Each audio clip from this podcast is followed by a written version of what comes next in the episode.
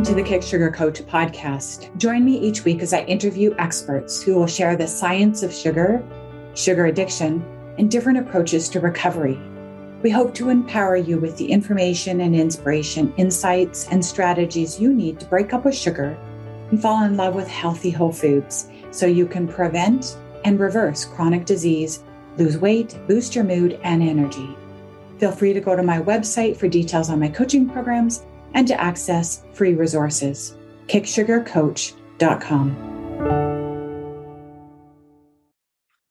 Hello, everybody, and welcome to another episode of the Kick Sugar Coach podcast. I'm here today with Achara Tarfa. Is that how you say your last name? That is. Okay.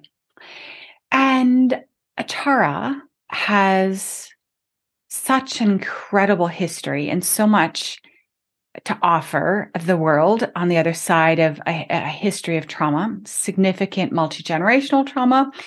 Um, she she has ancestry that hails from indigenous roots, uh, Thailand, America, and she has gone through extraordinary amounts of trauma, witnessed it, uh, and lived through it and eventually decided to step on the path and break a whole bunch of multi-generational trauma patterns and is is just here to share her story of recovery around that. She has uh, her professional background as a career was she was a speech pathologist and then eventually became certified as a trauma recovery coach and certified in internal family systems and she's just about to become certified as a mindful self compassion therapist as well. So she's bringing all of these modalities into the work that she's been doing with women over 20 years and professionally and, you know, her coaching website the last couple of years. So welcome, Achara. Thank you. I'm so happy to be here. I'm working, working towards that IFS certification. So. Oh, you're working on it. Got it. Mm-hmm. Yes. yeah, I'm so, so happy to be here. Thanks for having me. Yeah, absolutely. So we were chatting a little bit before the camera got rolling that um, that you understand, and we'll explore the connection between sugar, sugar use and abuse, and trauma and shame, and that you are still on that path. That for the most part. Mm-hmm. You know, you more or less avoid it and minimize it, but you haven't fully let it go. But you know that it's on its, you know, on the tail end of that. So, um, yeah, why don't we start a little bit with how did you become interested in trauma? Like there's lots of people that have lots of trauma, but they never actually take the step to do trauma recovery work and then let alone share their recovery by becoming a therapist. What inspired all that for you? So I what inspired it was um there's a joke I used to say, like if you like coffee Starbucks, Thai food, and skinny jeans, that it's popular and um, and you'd find a place to belong. And so a few years back, I started hearing about trauma, and I was like, "There's something here." Like intuitively, there was something there. Now, truth be told, I didn't know that I was a trauma survivor until I started learning about what trauma is. I've always thought that, you know, there are these massive, um, life changing events and um, I didn't consider the massive life changing events that I experienced as traumatic. I considered them as life. It's normal. We all go through these types of things. And I didn't really realize that I was a survivor until I got into it. And so the reason why I, started going into it, because as a speech pathologist, um, you know, we are able to work without our masters. And then I moved um, from Thailand back to the US and I was working on getting my master's. And then I moved to another state and I had to do it all over again. And so back then, remote learning wasn't really the thing. Um, and I put sort of my life on hold a bit to raise a family. And when I decided to get back into the workforce again, I had been in the tech field for a while and decided I didn't want to do that and had really listened to a lot of people who had said I'd missed my calling, you know, because I'd worked in mentorship and with women of multicultural backgrounds for over 20 years and really was like, okay, well, maybe I'll get my counseling degree or something like that and ended up going into public health at George W. Then COVID happened and I was like, can't do that. That's a bit too much right now. And so I started looking into programs about trauma as I started to hear more about it. And there were no specific programs for counseling or psychology or any of that, master's of social work or anything that were, were specific to what I was looking for, which is Dr. Dan Siegel's work of interpersonal neurobiology. And I was like, I don't want to do all of this if that's not what I want to do with my life. And so I started looking more and found the International Association of Trauma Recovery Coaches. And lo and behold, that was, I didn't even know, but that was exactly what I was looking for. And I've been with them now for, uh, I think, coming on three years, two years solid. Um, and I'm a supervisor now with that association. So I get to pour back into other coaches, learning how and stepping out into the world of trauma recovery to help many, many others. Mm, amazing. Thank you. So, talk to us a little bit about um, what is trauma? What is it? Well, so many people have different definitions, and the one that I tend to stick to um, are two. There's two different ones, right? So, Dr. Peter Levine talks about trauma is what occurs in the absence of an empathetic witness. So, when something happens that's not so great, and you really don't have anyone there to say, hey, that really sucked and I'm sorry. And what can I do to just sort of, you just need somebody to be here with you? Um, so not lacking empathy in your life and not having anyone to really witness you, not being seen can be pretty traumatic. Um, the other one I really enjoy is Dr. Gabor Mate's uh, definition of trauma, which is it's not what happened to you, but the wounds in which we carry with us.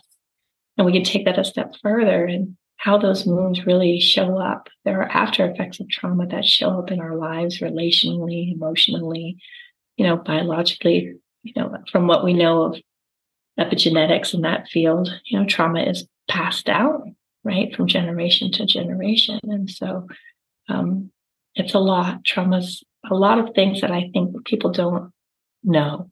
Same as me. I didn't know, mm-hmm. but I know a lot more now.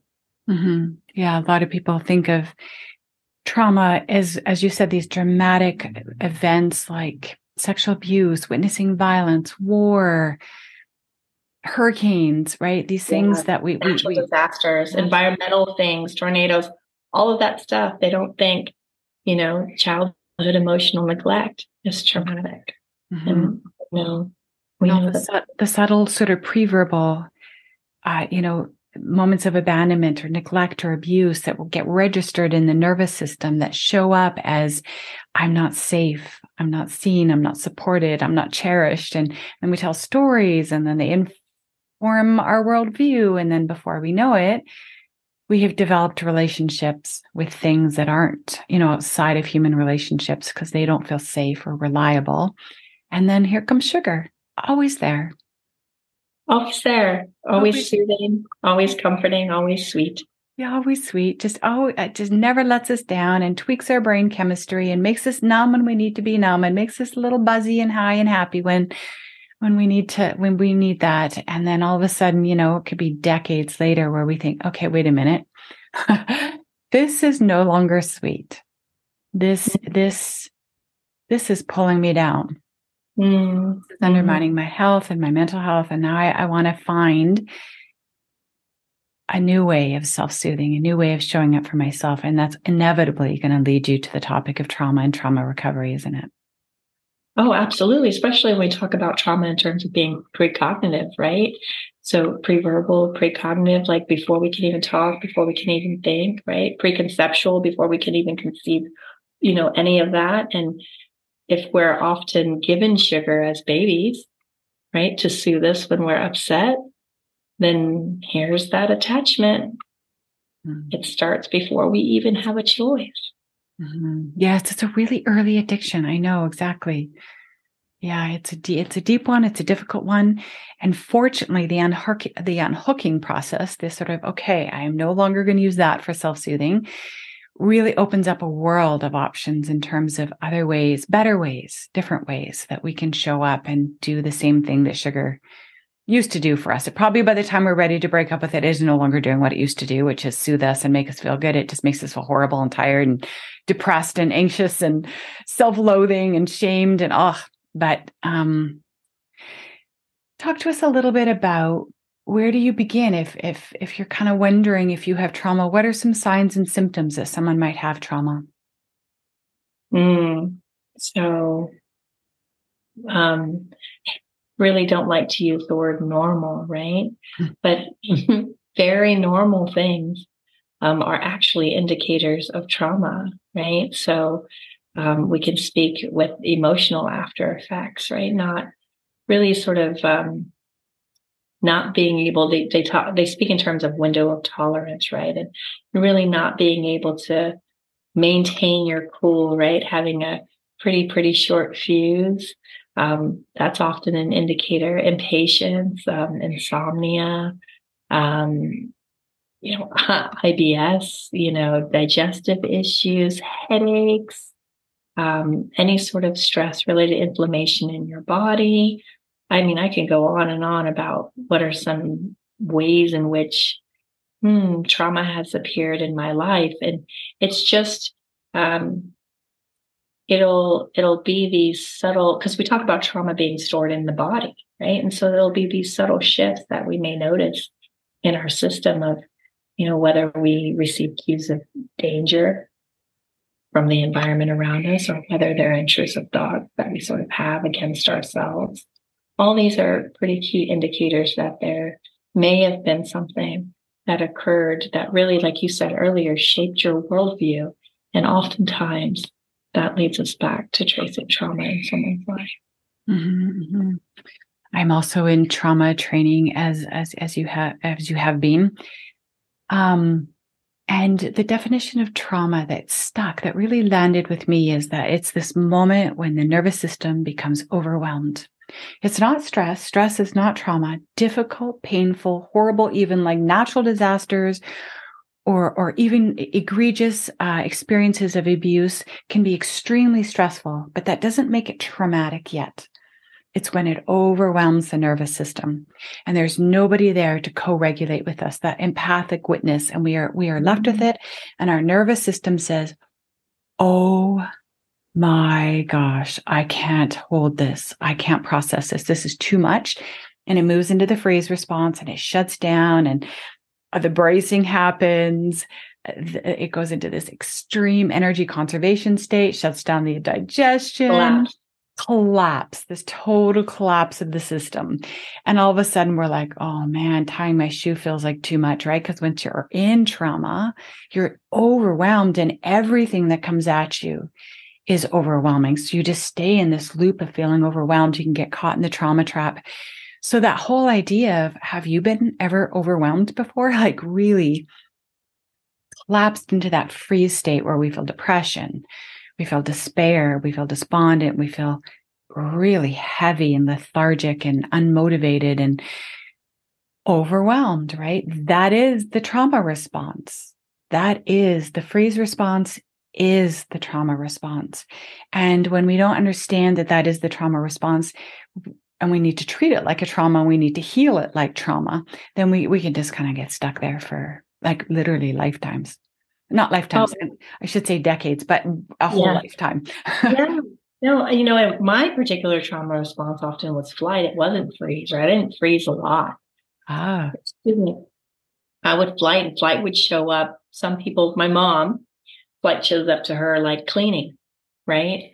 My sister, flight showed up to her like reading, right? Anything that takes us out of what's going on right now because we're overwhelmed and we're just, we just need to get away.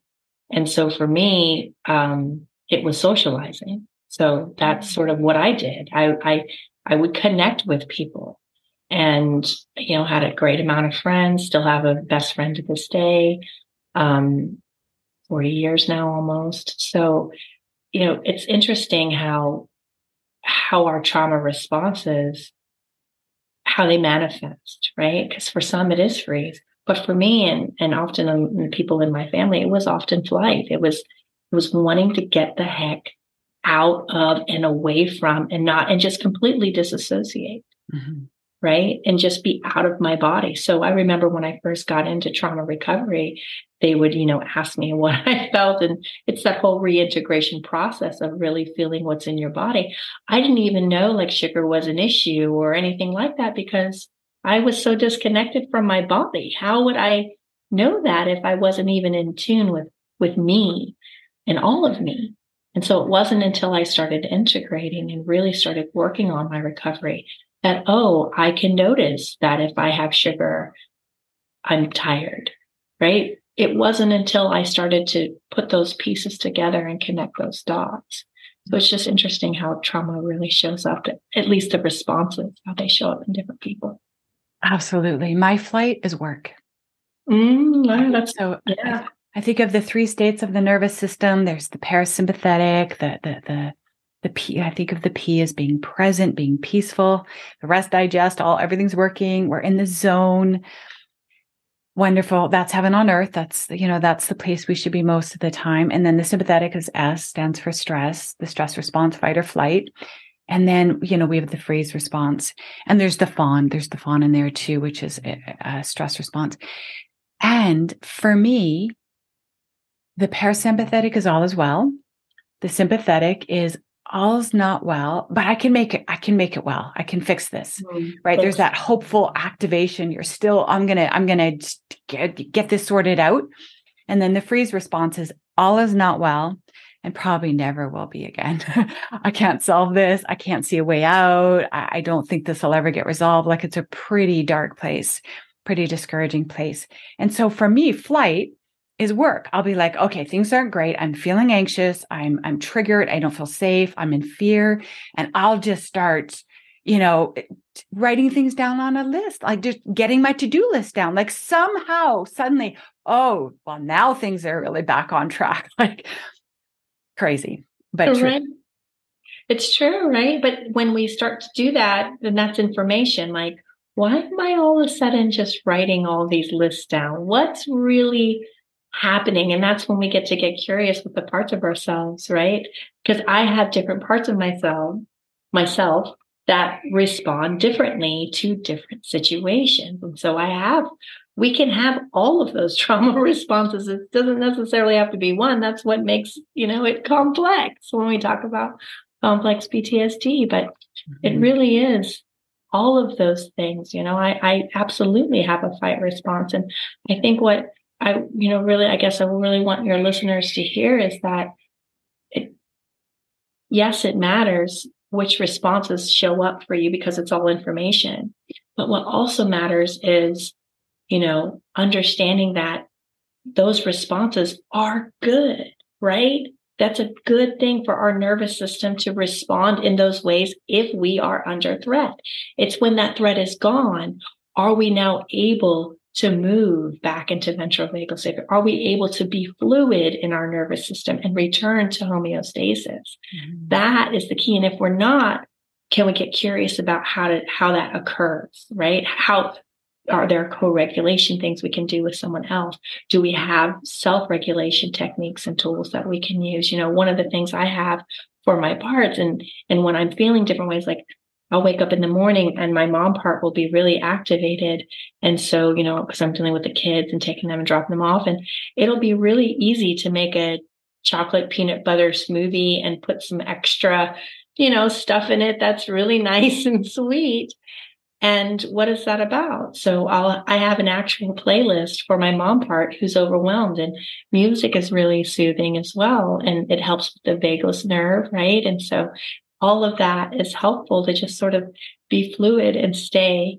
self-regulated. So mm-hmm. I really want, I guess, to emphasize that to listeners that those trauma response, those, those responses are great.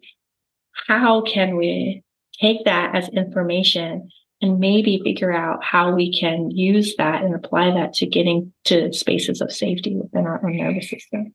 Right. I understand like I understand everything you're saying.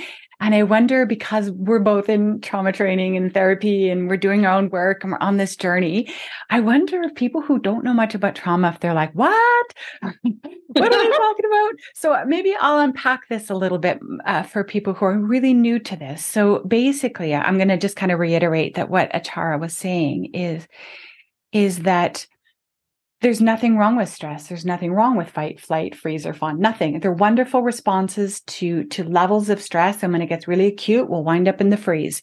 Or if it's too much for too long too much for too long right? But they're all wonderful you know uh, nervous system responses that that protect us and either put us mobile get us mobilized or they put us into okay you need to stop. Like you mm-hmm. This i need a time out here i need to regroup I need to yeah. feel safe again. I need to get some energy uh, re- rebuilt up. And that when we realize that there's nothing wrong with those states, that they're there to support us, we can actually use those states, the mobilized, energized states, to figure out okay, I am now getting close to overwhelm. I need to figure out what I can do to get home. Absolutely. It can bring me back to a sense of safety. So, how can I use this energy, this mobilized cortisol adrenaline energy. I got my mom energy going on. Okay, how can I go? Okay, brain, we're going to move into overwhelm pretty quick here. We got to figure out what can we do to go regulate? Can we can That's get ourselves back to home base, get grounded and calm and get perspective. And so tell me about some of your favorite tools that help you get you back home. Oh, so I do love my playlists. Um, that's so playfulness was not something that was um, playfulness was a uh, a bit of something that was quite dangerous growing up in a very Asian strict home. And so now as a parent, um, you know, I've broken a lot of these legacy burdens in my family. And I've learned how to do that a lot through my interaction with my children. And so, um, playfulness with them, especially my daughter, like just giggling or laughing that it brings such a sense of self um, and lightheartedness to my life and, singing. Um, I recently, um, I really believe that song is medicine. And so I have for about a year now been part of two online flyers. Um, a Canadian, Coco Love, actually has her online flyer. So I plug for Coco. Um, and then also recently, there's a flight school, Lisa Littlebird's flight school that I um, went through, and that was really intense. But um, just picking up a song, or maybe just even creating a song that comes from the heart with my kids, and we'll just sing. I'm not. None of us are singers, but as long as you have a voice, you're a singer. So that makes us sing. And so that's really helpful. Um, those those things, typically something that is auditory related, or mm-hmm. sometimes I just go and work out, right? I'll, I'll just get that energy because that energy needs to go somewhere. If I'm in a stress response, it needs to complete the cycle mm-hmm. instead of just being stored in my body. So. Yes, yes, yes, yes. What else would you like to share about the topic of of of um, I guess addiction, sugar, trauma, trauma recovery, how they're all connected up? Yeah, I think um, I'd love to share really what has helped me most is really accepting that all parts of me, even in terms of IFS, we call these addictive parts firefighters, right? So even those parts of me really believe like they are doing the best job possible for me. They really truly believe it. And being able to really get some space um, and and seeing like who's on board, who's not on board, and internally going inside and and seeing the positive intent of everybody and helping them understand the positive intent of each other. And so, you know, I understand that this part of me that craves starch or the sugar, it's it's it's trying to soothe me because the other parts of me that were supposed to be managing my life aren't doing such a great job according to my firefly, my sugar parts, right? And so they need to come and provide some soothing in my life. And I really appreciate them for that because I didn't have a lot of people in my life providing anything soothing for me. And so for them to develop and step in and do that for me, I'm so grateful. And when I show them appreciation and show them that gratitude, instead of trying to shun them away and really, you know, be mad at them because I've gained weight or I've done all these things that have happened to me, really just going, you really think you're doing what I need. And so thank you. Let's talk about how I don't need that in that way. This is actually what I need and getting to really know them. Um, that's been transformation for me. It really has. Yes. Yes, yes, I do IFS work as well. Absolutely incredible. To and and there's a whole world of voices and perspective. You know, Richard would call them Richard Schwartz would call them these parts, and that there's so many different ways that we can kind of sort of get lines of sight into these into these parts that have agendas and roles that we had no idea. Like it's just all unconscious until all of a sudden we make them conscious. And it's this whole other world of ways of of meaningfully connecting to ourselves and understanding ourselves and loving ourselves. Mm-hmm. absolutely. I'm really grateful. I'm grateful for the trauma recovery psychoeducation i've learned. I'm grateful for you know internal family systems.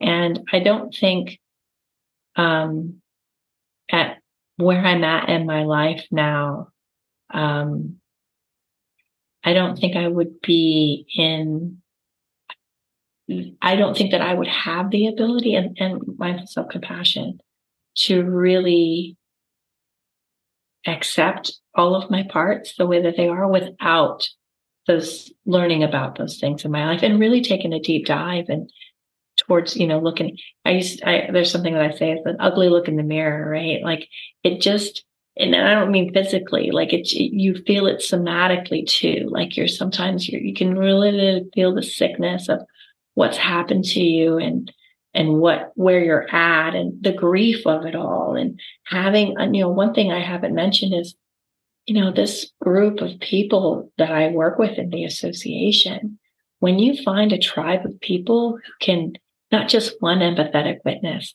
but I can pick up my phone and there's probably 20 empathetic witnesses in my life now. And that we talked about co-regulation. That is huge. You know, um, Kaufman talked about the interpersonal and the intrapersonal bridge and how when the interpersonal bridge that's broken, then we can't trust ourselves and our intrapersonal bridge, our relationship to ourself is broken as well. And we can reestablish that through co-regulation with another empathetic person in our life. And not even so much as empathy, but just compassion, right? You don't have to blend with my experience or whatever, but can you hold space? You know, can you, can you just maybe sit in silence and maybe not offer me anything to fix my situation, but just be with? How about we just learn to be with? And that's, there's just such richness in that. And I have so many people that will just be with me now in my life that I didn't have before. And it's still, there are parts of me that are like, is this our life? This is are you sure? Do you need to check? But yeah, this is our life now. And it's, it's beautiful. It really is. Mm-hmm. I totally understand. That's wonderful. Is there anything else you would like to say before we wrap up this beautiful conversation today? No, I'm just so excited to have met you and just to have the opportunity to, you know, speak to your audience and really just encourage them on their path. I'm still on my journey too, towards, you know, kicking sugar out of my life. And you know, I was talking with you earlier about how neuroplasticity is a big part of trauma recovery and how having lots of sugar in our blood you know, really does not help the oxygen in our brains. And we want our brains to have lots of oxygen. So neuroplasticity can be something that we can achieve and without hindrance. And so I'm looking towards, you know, continuing on my path of taking sugar out of my life. So my recovery can continue as strong as possible. Mm, thank you for that. I, am going to paraphrase that. Um, which when neuro just in case someone doesn't understand what neuroplasticity is right it's the, it's the rewiring of our brain and that the work that we do in trauma work, therapy work, all the different approaches. It could be IFS, right? Internal family systems. It could be somatic experiencing from Dr. Peter Levine. It could be trauma therapy. It could be EMDR. It could be DBT, like CBT, all of those therapies, all, mm-hmm. all wonderful, all have a role, all have gifts to bring us, and all will land differently at different times in our journey. And yet, if we have a brain that's being stunned, oxygen deprived, toxified, you know, by sugar and processed junk foods and addictions of all kinds, the use and abuse of all kinds of substances that are harmful to the body, that that that neuroplasticity is is it's either it's blocked or it's slowed down. It doesn't stick. And so we stay stuck in the trauma trap right? The freeze stress freeze stress free um sorry yes that's right we go back from the collapse to the you know to the mm-hmm. getting activated getting back into gear all on cortisol and adrenaline and doing again and we can't break out of that as easily and maybe not at all maybe not even at all until we we have this in this nutritional intervention for those of us who are using a lot of sugar and are really quite damaged by it. We start getting the whole foods in that raises the energy, um, sort of starts to ground our bodies, repair our nervous, our, our, you know, our nervous system, so we can start to do the neuroplastic work. Because it's really difficult, I think, to use. A lot of us hope that we can just go to therapy and solve our food problem. Yeah, and it doesn't. You're living proof because you are regulated. You've done all the trauma work. Like you're doing incredible healing work and it has not solved your sugar problem because it can't. No. Right? That that is a that is that is a decision at some point that you make to say, okay, this is now the end of the road for us. We're done. Mm-hmm. That is no mm-hmm. parts of mine. That's no longer a lever you can pull. That's no longer an option to bring soothing. Thank you. I've appreciated it. We're going to have to find other other way, other ways now, and they do, and they will. Yeah, and it's a journey. It is for it is. It is a path that everyone takes in their own individual time and yeah. and to just and I also maybe mention, you know, we we tend to compare ourselves, right, to that person or this person and and self-compassion literally rewires our brain. So when we compare ourselves to someone else's journey, we're we're not we're self-abandoning, right? We're not being self-compassionate and so it's also not helping us rewire our brains. And the more compassionate you are to yourselves, to ourselves, the more neural pathways, like it literally helps rewire our brain. Compassion is so important and so counter shaming. And so when you do do the sugar, you know, if you do have that slip up or something happens, how can you be compassionate towards yourself? How can you sort of get back, right?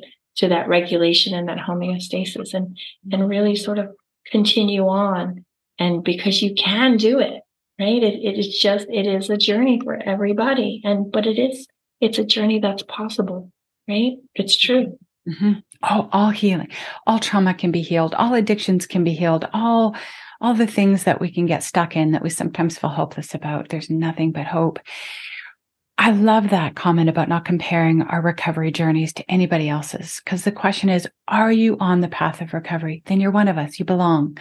And it doesn't mm-hmm. matter the order that the tools that land or work with us that we're, you know, it doesn't matter if at some points in our life we look like we're in a messier place than someone else.